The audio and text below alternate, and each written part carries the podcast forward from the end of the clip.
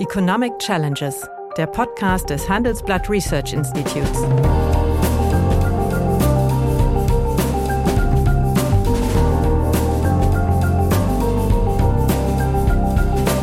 Bert Röhrup, der Chefökonom des Handelsblatts, diskutiert mit Michael Hüter, dem Direktor des Instituts der deutschen Wirtschaft, wöchentlich aktuelle wirtschaftliche Herausforderungen für Deutschland wie für die Weltwirtschaft.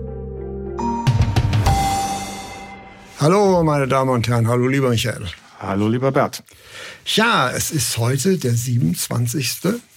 Oktober 2023. Wenn wir Älteren uns einmal zurückerinnern, werden wir wissen, dass das der 25. Jahrestag ist, äh, dass Gerhard Schröder zum Bundeskanzler vereidigt wurde, und zwar zum Nachfolger von Kohl. Und sein Slogan, mit dem er die Wahl angetreten ist und auch gewonnen hat, war nicht besonders vom Schemel reifend. Er war, wir werden nicht alles anders, aber vieles besser machen. Mit so einem Slogan man, konnte man damals noch Wahlen gewinnen. Also Wirtschaftspolitik äh, passiert in dieser ersten Legislaturperiode also nicht sonderlich viel.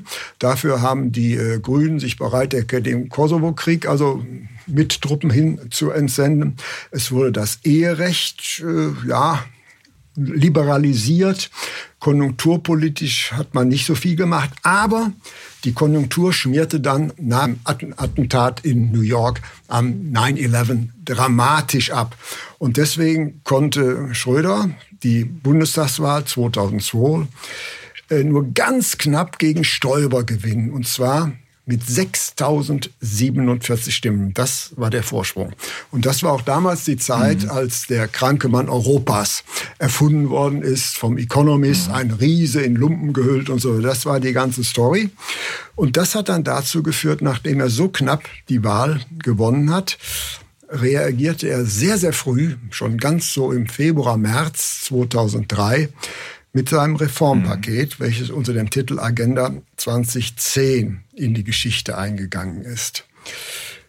Er hat weitreichende Reformen gemacht und deswegen ist, glaube ich, dieses Datum schon ein ganz guter Anlass, mal zu referieren oder zu diskutieren darüber, was hat die Agenda 2010 gebracht. Ja, und äh, was ist jetzt eigentlich äh, der Problemdruck, vor dem mhm. die gegenwärtige Koalition steht? Was ist deine Ansicht? Ja, erstmal gibt es ja noch eine, eine, spannende Parallele, wenn man sich mal anschaut, wann es in Deutschland grundlegende Regierungswechsel gab. Dann war das einmal 1900 äh, nach der nach der Wahl 69 natürlich. Das war aber unter Wechselkursthemen, aber da war die Wirtschaftspolitik reduziert auf das Thema äh, Aufwertung der D-Mark. Aber es gab vorher schon eine große Koalition. Genau, es gab vorher eine große Koalition. Aber dann war ja der große Wechsel war ja 82 und diesen 82 ging auch einer Stagnationsphase voran. Das, mhm. was wir auch Stagflation nannten. Dann in den späten 90ern, du hast es erwähnt, dieser ähm, kranke Mann Europas war ja auch irgendwie Reflex einer länger sich aufbauenden, schwachen, unbefriedigenden Entwicklung. Und das führte dann zu dem Regierungswechsel 98 nach immerhin 16 Jahren einer Kanzlerschaft. Cool. Und das Ähnliche haben wir, das ist schon mal eine Parallelität, ja auch, auch jetzt äh, irgendwie erlebt, nicht? Das Erlahmen nach 16 Jahren und irgendwie stecken wir jetzt etwas verzögert, aber auch wiederum in einer Stagnation und wissen nicht also so richtig, wie wir Agenda, Agenda-Zeit. So irgendwie ja, Ne? Und äh, ja. denn es war ja faktisch 82 auch so. Ich meine, die Wende war auch irgendwie eine Agenda, hat man nicht so übergeschrieben, nicht drüber geschrieben, aber es war ein Programm marktwirtschaftlicher Öffnung, ein bisschen Privatisierung, ein bisschen Deregulierung, aber das war ja nicht so der, der, das große programmatische, was wirklich dann äh, in der Breite greifbar wurde. Es war einfach ein Prozess, wo man zurückkam zu stabileren Entwicklungen. Ich meine, eins sollte man noch sagen, weil du sagst, die erste Legislatur war relativ unbemerkenswert, was das ökonomische, aber immer unter wirtschaftspolitischen ja, aber die Steuerreform. Die das sollte man nicht. Die dreistufige Steuerreform ist ja eine gewesen, die hat auf der einen Seite die Wahl 2002 mit beeinflusst, weil die hohen negativen, das negativen Aufkommen oder das nicht, dass die sozusagen Verluste bei der Körperschaftssteuer vom Steuerbau auch zum Thema gemacht wurden. Aber wir wussten ja mittlerweile, das ist so, wenn du den Steuersatz in der Körperschaftssteuer senkst, wird das vorhandene in den Unternehmen noch befindliche mit dem alten Steuersatz äh, ausgeschüttet und die Differenz äh, steckt äh, positiv für die Unternehmen zu Buch und negativ für den Fiskus in dieser Übergangszeit. Ja. Aber es war mhm. auch eine Steuerreform, die nochmal den Tarif angepasst hat, die den Spitzensteuersatz gesenkt hat und die ähm, im Grunde die Deutschland AG freigeschaufelt hat, weil äh, diese versteckten Reserven äh, im Grunde, das war ja immer das Thema, bei Unternehmensbewertungen nicht der Versteuerung dann unterlagen. Man hat das anders die konnten, geregelt. Die konnten dann ausgeschüttet werden. Also insofern, werden. ich, ich habe immer den Eindruck, ich weiß nicht, wie du es siehst, aber dass diese Steuerreform ein bisschen unterschätzt wird in ihren Wirkungen, denn sie hat schon dann auch einen Beitrag ab Mitte der 2000er Jahre äh, geleistet, mit anderen Maßnahmen zusammen, mit der mhm. Agenda mhm. 2010 zusammen. Und äh, das ist, glaube ich, nicht, nicht zu verkennen. Also ich, das wäre mir noch eine Anmerkung. Und ansonsten muss man einfach mal sehen, vieles ist so ziemlich ähnlich. Ne? Also wir hatten damals eine Phase hinter uns, wo wir über Jahre dann schwächer expandierten als äh, der Schnitt der Europäischen Union oder die USA. Also wir waren mhm. zurückgefallen, wir waren gefordert durch die Gestaltung der Wiedervereinigung. Es gab aber auch einen hohen Sozialbudgetanteil, die registrierte Arbeitslosigkeit bei 4,7 Millionen, dann durch die Neurechnung und die Zuordnung der früheren äh, erwerbsfähigen Sozialhilfeempfänger kam bei über 5 Millionen im März 2005. Also das war schon insgesamt eine Veranstaltung, die, die war unbefriedigend und ich glaube, die, die Wahrnehmung war, und das ähnelt dem heutigen, wie kommen wir eigentlich da wieder raus? Damals hieß es Reformstau. Ich kann mich erinnern an eine Tagung ja. äh, in Jena, Max-Planck-Institut, Aufbau Ost im Reformstau West. Das würde man heute jetzt nicht mehr so schreiben. Äh, neuen Länder haben einen anderen Weg genommen, auch ein, wie ich finde, einen, einen sehr wirtschaftlich mhm. gesehen, einen sehr ordentlichen. Die Angleichung der Arbeitslosenzahlen und das alles hat sich ja markiert. Wirtschaftliche Prosperität sehen wir dort auch durch große Investitionen, die stattgefunden haben. Aber diese Sklerotik, und das ist, glaube ich, die, die, die Parallelität zu heute, ist wieder da. Und ähm, aber man würde nicht so ganz einfach diese Agenda formulieren. Du hast das ja in der ja, du warst ja mit dabei. Du hast ja mit deinen 20 ja. Punkten, wenn ich so sagen darf, als du Vorsitzender des Sachverständigenrats warst, das Gutachten 2002. Ja, naja, aber ihr habt da 20 Punkte für mehr Wachstum und Beschäftigung. Wir haben, wir haben da einiges, ein, einiges äh, zu War schon eine Blaupause für diese Reformagenda. Das ist auch glaube ich, wird ja auch mal gemeinsam ja, Ich, ich, würde aber noch mal auf einen anderen Punkt zu, zurückkommen.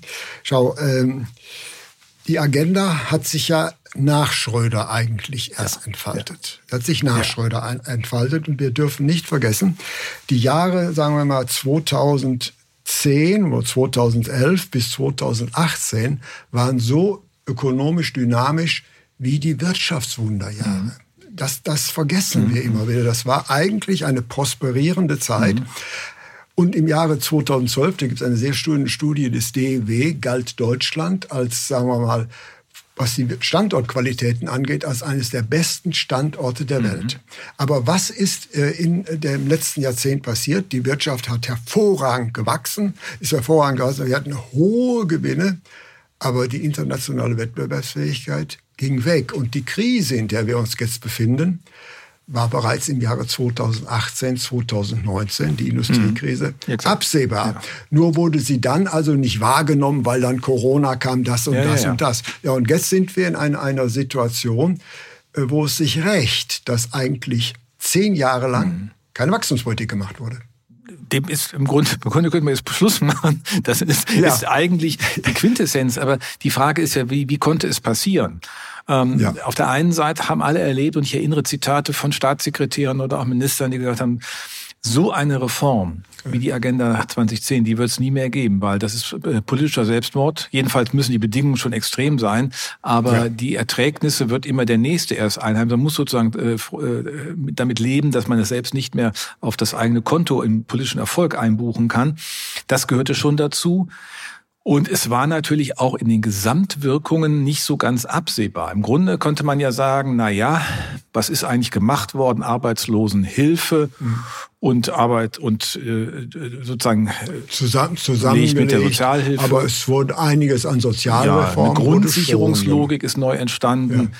Ja. Was man unterschätzt hat, waren, glaube ich, vor allen Dingen die Wahrnehmung vieler Menschen, dass die, die sozusagen sich noch in dem Auffangbecken der Arbeitslosenhilfe sahen, wenn sie denn aus der Arbeitslosigkeit, aus dem Arbeitslosengeld... Die unbegrenzt war und am Arbeitslosengeld Und die sahen sich jetzt in der Nähe der Sozialhilfe. Und das ja. hat äh, die Stimmung äh, gekippt.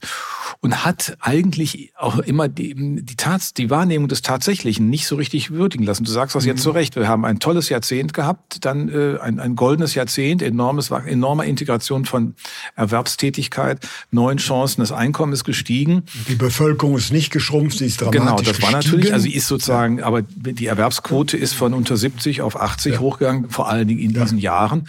Und die einzige wirtschaftspolitische Anstrengung, die es dann ja noch ähm, gab, war die Rente mit 67. Äh, ja, nach, das also nach Schröder gab. Äh, die, nach Schröder, das war vor Müntefering mhm. im Jahre 2008 mhm. durchgesetzt, aber damit war eigentlich Ende der Reformen. Genau. Und äh, deswegen, Schröder ist ja dann gar nicht mehr, äh, hatte gar nicht mehr die Chance, in den Genuss seiner Reform zu gehen. Er musste ja, oder was musste, weiß man nicht. Jedenfalls äh, ist dem Bundestag ja aber ein mhm. Jahr voraus vorge vorgezogen worden. Und wer weiß, äh, wenn NRW damals nicht verloren gegangen wäre, die dazu geführt hätte, wie, wie es dann weitersehe. Aber Fakt ist, man kann die Agenda beurteilen, wie man will. Sie ist unter verteidigungspolitischen Aspekten nicht unproblematisch, aber Fakt, ja, das war das letzte Mal, dass eigentlich Wachstumspolitik mhm. betrieben wurde, die sozialpolitisch flankiert war. Aber wir hatten natürlich auch Steuersachen. Und genau diese Erträge die daraus resultierten, wurden eigentlich nicht genutzt. Es wurden nur klientelspezifische Leistungsverbesserungen ja. im letzten Jahrzehnt gemacht. Mhm. Die einen kriegten die Rente mit ab 63, die anderen kriegten ihr Baukindergeld und, mhm. und, und. Es waren oder nur klientelspezifische Leistungsverbesserungen wurde gemacht. Und die Qualität des Standorts Deutschland, da haben wir schon länger mhm. darüber gehört, ist dramatisch zurückgegangen mhm. in den letzten Jahren. So, und jetzt sind wir vor der Situation, die Standortqualität ist schlecht geworden, die Wachstumsperspektiven sind trüber geworden, worden, weil wir auch äh, geopolitische Verwerfungen haben und die Bevölkerung altert. Das heißt, eine unangenehmere Situation mhm kann es eigentlich gar nicht mehr geben. Ja, na klar, jetzt sind wir aber wieder bei deinem Lieblingsthema, das dich seit Wochen umtreibt und auch zu Recht, wo wir im Grunde kein richtig aufhellendes Bild nach vorne hin skizzieren können, ja. Äh, wie damit der Umgang gelingt. Wir haben natürlich schon die Vorstellung, dass man Dinge machen kann, dass man ähm, Investitionen anders vorantreiben kann, dass man steuerlich Entlastungen gewähren kann, dass man ähm, vor allen Dingen auch das Miteinander im föderalen System leicht kann. Da gibt es ja viele, viele Ansatzpunkte. Aber der große Unterschied zur Situation der Agenda 2010 ist halt, dass damals hohe strukturelle verfestigte Arbeitslosigkeit gab, die wir heute in dem Maße nicht mehr haben und wo wir sagen, naja, da ist das Integrationspotenzial auch relativ überschaubar. Und deswegen ist immer die Frage, was ist eigentlich das Ziel dessen, was wir tun? Damals war das Ziel klar, nämlich diese Arbeitslosigkeit runterzubringen, diese, diese Dauerarbeitslosigkeit ja. massiv zu reduzieren. Das ist auch gelungen. Es war gar nicht mal das Ziel, auch mehr Beschäftigung zu schaffen in, im Sinne einer Steigerung der Erwerbsquote, sondern mhm. das ist ja auch noch gelungen. Wir sind ja von, von mhm. bei den äh, in, in Arbeit integrierten ja fünf, sechs, äh, fünf bis sechs Millionen Personen, je nachdem, wie man den Ausgangszeitpunkt nimmt, mhm. höher als wir lange Zeit waren. Wir waren immer unter 40 Millionen, sind heute bei 45 mhm. Millionen. Mhm. Und das macht natürlich am Ende, das wäre meine These, auch so ein Politikkonzept dann durchaus erstmal verträglich erkennbar, mhm. einsichtig, notwendig und auch unterstützbar. Ich meine, da, ich erinnere noch, wie Schröder die Rede gehalten hat im März 2003. Müntefering hat dann weiter begründet und im Grunde war ja die Adressierung klar. Wenn du das heute machst. Und er bekam von der gesamten SPD Standing Ovations ja. damals, selbst von den ausgemuftesten Gegnern. So. Und, und die Story ist heute ist ja eine andere. Wir können ja sagen, ja, der Beschäftigung ist weiterhin hoch. Die Arbeitslosigkeit, die zuletzt angestiegen ist, ist im Wesentlichen angestiegen durch die Fluchtmigration aus der Ukraine, die man sofort dem Arbeitsmarkt ähm, äh, hineingeführt hat oder dafür geöffnet mhm. hat. Und ansonsten heißt es ja, wir müssen investieren. Ja, wofür aber? Naja, so ein bisschen weniger, ein bisschen mehr Industrie. Ich glaube, das darf man nicht verkennen. Die, die, die, die Hauptbotschaft einer wirtschaftspolitischen Reformagenda für mehr Wachstum ist ein mehr Wachstum als Antwort auf die Alterung und als Notwendigkeit für die Dekarbonisierung. Ja. Das ist aber eine andere Vermittlungs Herausforderung, als es sie damals gab. Im Richtig. Grunde, und das will ich nochmal sagen, schau dir doch mal das letzte Jahresgutachten des Sachverständigenrats an. Du wirst keine, keine 20 Punkte finden. Nee. Nicht auch das ja. ist, ja, äh, ne, wir haben beim letzten Mal darüber gesprochen, ich hatte, oder vorletztes Mal dieses Zitat aus dem jüngsten IMF-Outlook, dass im Bunde Wirtschaftspolitik faktisch keine Fehler machen kann. Weil die, weil die Agenda-Linien irgendwie klar sind, was die Geld, was die Finanzpolitik machen muss, dass wir uns deregulieren, fitter werden müssen, global auf alle Fälle dafür sorgen, dass die Integrationsfortschritte nicht, nicht ganz gefährdet werden. Aber wie wir es denn machen und, und wie sich das letztlich auch national wirtschaftspolitisch umsetzt, ist bei mhm. weitem nicht so klar und nicht so transparent äh, ja. ausbuchstabierbar. Naja, und dann kommt noch eine andere Story hinzu, dass wir ja mittlerweile eine hohe Instabilität der Bundesregierung haben. Da würde ich einen Schritt, ja. einen Schritt vorgehen. Wir haben natürlich noch einen Punkt. Wir haben fast erstmalig in der Bundesrepublik Deutschland eine monothematische Regierungserklärung. Mhm. Es geht nur um eine einzige Frage, die Energiewende. Das ist ein, ein wichtiges mhm. Thema, aber die anderen Probleme werden mit keinem Wort angesprochen. Das Wort Bevölkerungsalterung findet sich in diesem Koalitionsvertrag, gibt es ja, das, das Wort ja. Alterung nicht. Und es steht unmittelbar vor der Tür. Und auch, sagen wir mal, die wachstumspolitische Schwäche haben wir nicht. Und jetzt das haben wir natürlich das Problem, wir haben eine Regierung, die ist monothematisch festgelegt, das setzt sie durch, aber sie findet nicht die Kraft, sich den Problemen zuzuwenden, die daneben natürlich auch mhm. zunehmend virulent werden. Naja, aber ich meine, du hast es ja an vielen Details, dass genau diese Kraft nicht reicht. Ich meine, man kann den Vorschlag, der aus der FDP kommt, die Bezugszeit äh, des Elterngeldes auf zwölf Monate zu reduzieren, ist kein Sozialabbau ne, wie es jetzt vielfach diffamiert wird, ist ein Versuch, eigentlich etwas zielführend zu machen, nämlich damals von dem Erziehungsgeld und dem Elterngeld, das ist damals mhm. ja eigentlich, sollte es ja zwölf Monate sein, als es eingeführt wurde, dann war das dieser Aber das steht nicht im Koalitionsvertrag. Ja, ne? gut, das ist natürlich auch eine begrenzte Denkperspektive, aber das ja. ist halt schwierig. Aber es enthebt ja, die anderen fangen ja auch an mit irgendwelchen Ideen. Ja. Also ich glaube, wir müssen, mhm. oder die Regierung muss es schaffen, sich äh, im Grunde einen neuen Koalitionsvertrag aufzuschreiben. Was ja, hilft denn, was hilft denn Wachstum zu mobilisieren? Das hat sozialpolitische Herausforderungen.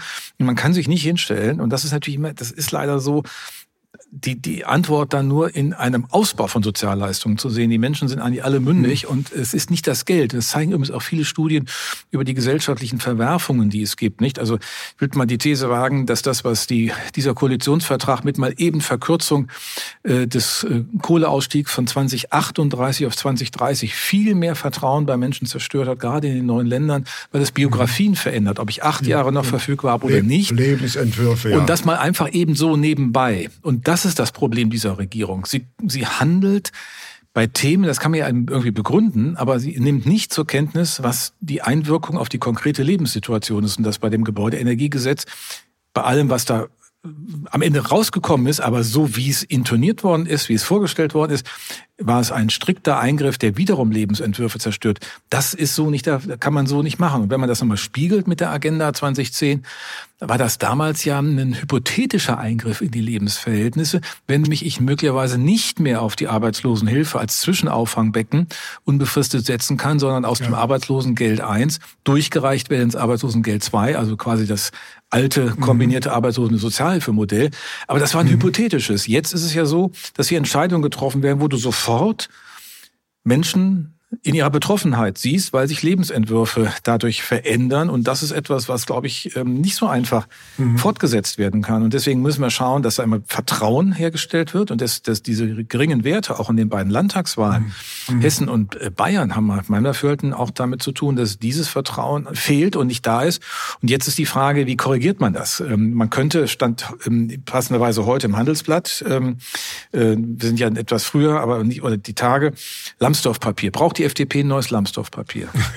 ja. also für die Zuhörer, die wird etwas jünger die sind als wir beide. Wird die FDP mutmaßlich nicht machen. Nicht machen, aber Otto Graf Lambsdorff war Wirtschaftsminister in der sozialliberalen Koalition und bekam vom Bundeskanzler den Auftrag, im Sommer 82 mal bei einer Stagnationsphase, anhaltenden Stagnation, hoher Arbeitslosigkeit, mhm. hohen Defiziten im Staatshaushalt, äh, ein Konzept zu entwickeln, was denn hier auf mehr Wachstum und mehr ähm, Dynamik setzen könnte könnte. Das war dieses berühmte Lambsdorff-Papier. Das ist quasi als, mhm. ja, äh, als, als Dokument der Trennung gesehen worden, des Endes der sozialliberalen Koalition und dann der Einleitung der Wende mhm. mit dem Misstrauensvotum äh, im 1. Oktober 1982. Die Frage ist aber, schafft es die Regierung als Ganzes? Ich glaube auch nicht, dass die FDP das machen wird. Äh, es wird auch zu kurz greifen, weil jeder erzählt ja Geschichten, die er nicht zu Ende denkt. Also sie wird natürlich hier eine Angebotsagenda sich aufschreiben können, weil wir kommen doch, Bert, an Steuerreform auch nicht vorbei. Und dann ist wieder die Finanzpolitik ja, aber, aber, mit im Spiel. Die Geldpolitik muss, der kann sie nur äh, Voraussetzungen schaffen, damit es ja. leichter wird. Aber nicht, also sie muss selbst ja, was tun. Wir, wir haben jetzt die Legislaturperiode halb zu mhm. Ende.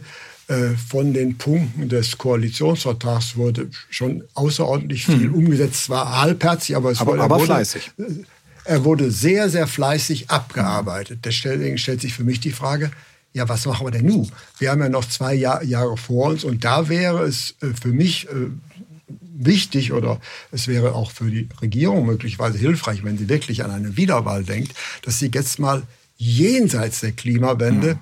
Themen äh, adressiert, die für die Masse der Wähler unmittelbar relevant sind. Das heißt, die Klimapolitik ist richtig, aber davon betroffen ist die Mehrzahl der Wähler nicht in der Person. Die, wenn die intelligent sind, erkennen sie es, aber die, wir haben jetzt aber auch eine unmittelbare Betroffenheit von, von dieser Wachstumsschwäche und deswegen wäre jetzt für mich eigentlich die richtige Zeit, nachdem die Klimapolitik eigentlich aufgegleist mhm. worden ist, sich jetzt mal von der Monothematik zur Polythematik zu bewegen. Wir haben aber nicht viel Anlass zur Hoffnung.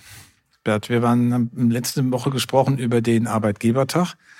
Und im mhm. Grunde waren die ganzen Ableitungen in einer wirklich ja, sehr guten Rede, die der Bundeskanzler gehalten hat, doch alle ja. aus der Energiewende, aus, dem Klima, aus der klimapolitischen Zielsetzung abgeleitet. Alle ja. Veränderungen im Verwaltungshandel, Alles. alle Veränderungen im Planungsverfahren, in der Bürokratie waren darauf gemünzt. Und so ist es ja auch.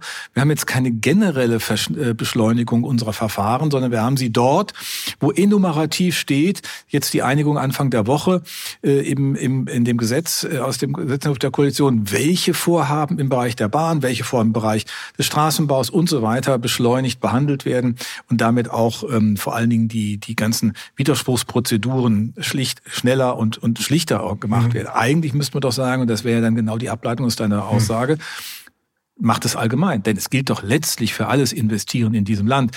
Und jedes Investieren, das stattfindet, findet ja unter anderen Erwartungen und anderen Rahmenbedingungen statt. Das heißt, wir haben heute den CO2-Preis. Der CO2-Preis ist dramatisch gestiegen. Die ja. Energiekosten sind da. Jeder, der investiert, tut es doch mit Blick auf Effizienzsteigerung und auch der Perspektive, unabhängiger zu werden von diesen Kostenlasten. Und deswegen, ähm, das ist, glaube ich, genau diese, das zu kurz springen der Bundesregierung, dass sie das, was du anmahnst, im Grunde eigentlich tut, indem sie Verwaltungsverfahren adressiert und Planungs- und Beschleunigung, ja. aber das dann wieder thematisch eingrenzt. Richtig. Aber wenn ich noch äh, die Funktion eines Wirtschaftsberaters äh, hätte, würde ich sagen, okay, ihr habt die Klimapolitik eingegleist, ob gut, aber sie, sie, ist gut aufgesetzt und sie wird vielleicht nicht im, im präzisen Zeitrahmen, aber sie wirken. Aber was machen wir jetzt die nächsten zwei Jahre noch. Das heißt, diese Regierung muss ja noch zwei Jahre arbeiten und für diese zwei Jahre sehe ich eigentlich nichts Programmatisches, da der Koalitionsvertrag sehr verengt ist und Fragen der Wachstumspolitik, die ja auch wichtig sind, noch gar nicht thematisiert worden ist. Also wenn die Regierung meines Erachtens die Chance einer Wiederwahl haben müsste, müsste sie jetzt äh, ihre Rhetorik und auch ihre Agenda schnell ändern. Ja, sie müsste vor allen Dingen zusammenfinden. Und das war ja bei anderen, bei den anderen Panels, äh, die es letzte Woche äh, auf dem von uns ja diskutierten Arbeitgebertag gibt, auch zu spüren, dass da nicht wirklich so viel Gemeinsamkeit in der Grundperspektive ist. Das ist leider so. Ne? Man kann es nochmal, das ist ja nur ein Beispiel, aber das Elterngeld zwölf Monate statt 14 Monate ist kein Sozialabbau, entspricht eigentlich genau dieser Idee einer vorübergehenden Lösung, so wie auch äh, entsprechende Leistungen auf zwölf Monate, wie das Arbeitslosengeld 1 eigentlich begrenzt sind, weil man weiß, wenn man äh, Frauen, beispielsweise, die es ja im Wesentlichen betrifft, immer noch länger vom Arbeitsmarkt weghält, haben wir genau das Problem ihrer Reintegration und angemessenen Gehaltsfindung. Das ist einfach so. Je länger man mhm. draußen äh, durch Erziehungszeiten, umso schwieriger äh, wird es. Und dann haben wir hinterher diesen Befund. Wenn man nicht mal bei so einem kleinen Thema aufhören könnte, zurückzufallen in die ideologischen Borniertheiten. Also die einen sagen Sozialabbau und die anderen immer noch mehr. Oder nehmen den Vorschlag von Herrn Klingbeil oder anderen ähm, in Schleswig-Holstein, aber auch zum Teil der Grünen, jetzt müsse der Mindestlohn wieder angepasst werden. Wir haben doch, der Mindestlohn ist im letzten Jahr politisch gesetzt nach der Bundestagswahl im vorletzten Jahr nach der Bundestagswahl angepasst ja. worden, mit dem klaren Versprechen, die nächste Anpassung, und das wird dann wieder in der Logik der Mindestlohnkommission das Mindestlohngesetz gemacht. Die haben das auch brav gemacht. Das kann man sagen, das gefällt einem nicht. Und die Gewerkschaften waren sicherlich verhandlungstechnisch auch begrenzt gut aufgestellt. Aber das Ergebnis ist eines, was man ja in der Logik der Mindestlohnkommission auch im Rahmen der Selbstachtung als richtig sehen muss. Dann wird wieder darüber rumgeschrien, das hilft aber an keiner Stelle. Es ändert auch nicht die Wahlbeteiligung für bestimmte Parteien. Das kann man sich nämlich ganz genau anschauen. Das ist nichts, was hilft. Das ist aber die, die simple Antwort, die dann immer ähm, äh, bestimmte politische Lager, vor allem die SPD, haben, als würde etwas mehr an Sozialtransfers das Problem lösen. Nein, es tut es nicht. Ist genau dein Thema. Wir müssen eigentlich fragen, wie entstehen Beschäftigungschancen? Wo findet denn Gut. kluge Transformation ja. von Kompetenzen in andere neue Produktionen statt? Das muss bildhaft sichtbar werden. Ja. Und jetzt äh, spiele ich dir mal eine Rolle zu, die du wahrscheinlich leidenschaftlich gern wahrnehmen wirst. Ich könnte mir denken, mal, was jetzt kommt. Nein, unterstelle mal, du ja. wärst äh, ein wirklich akzeptierter Regierungsberater. Mhm. Und was ist daran jetzt äh, als Fiktion zu es sehen? Kommt noch, es kommt noch, es kommt noch, es kommt noch, es kommt noch, ja. Und du müsstest Olaf Scholz äh, beraten und du solltest ihm drei Vorschläge machen für den Rest der Legislaturperiode, die umgesetzt werden können und vielleicht auch noch die Chance haben, erste Effekte zu zeitigen. Was wäre das? Also das eine Paket, das habe ich auch schon mehrfach angesprochen. Ich würde das Steuerthema anders aufziehen. Ich glaube, dass die richtigen Instrumente, Investitionsprämie, auch die degressive AFA, die man nicht immer neu wieder einführen muss, die einfach auch der Sache das angemessen ist, auch, ist, auch den anderen Verlustvortrag, ja, das, das kostet, Verlust. Das kostet ja nichts. Die Abschreibung kostet nichts, sind ja Steuerstunden. So, aber äh, zusammen in diesem Paket mit ja. einer Abschaffung des Solidaritätszuschlags, der überwiegend von Unternehmen bezahlt wird, wäre ein steuerpolitisches Reformpaket, das noch nicht die große Steuerreform ist, die nicht den Tarif ändert, aber ganz schnell also sichtbar werden lässt Signal. für alle Leistungsträger und vor allem für die Unternehmen, dass mhm. hier etwas strukturell anders ist und vor allen Dingen die Investitionsprämie breiter aufsetzen. Und mhm. das muss man dann gucken, wie man das in der äh, Schuldenbremsenregulierung auffängt. Man kann über die Konjunkturbereinigung wahrscheinlich mehr Raum schaffen im mhm. Augenblick. Das wäre der Weg. Aber das wäre das eine große Paket. Das ist sofort sichtbar und das ist auch mehr als wahrscheinlich ihr erwartet hätte. Du musst ja, nicht das, von der Idee her müssen es ja Maßnahmen sein, die die bisherigen Erwartungen brechen dass nichts passiert. So. Und das ja. zweite Thema ja. ist das Stichwort Energiepreise. Hier auch nochmal zurückgreifen. Er hat uns ja letzte Woche auf dem Arbeitgebertag nochmal allen erklärt, wie das aussieht, aber ab 2030.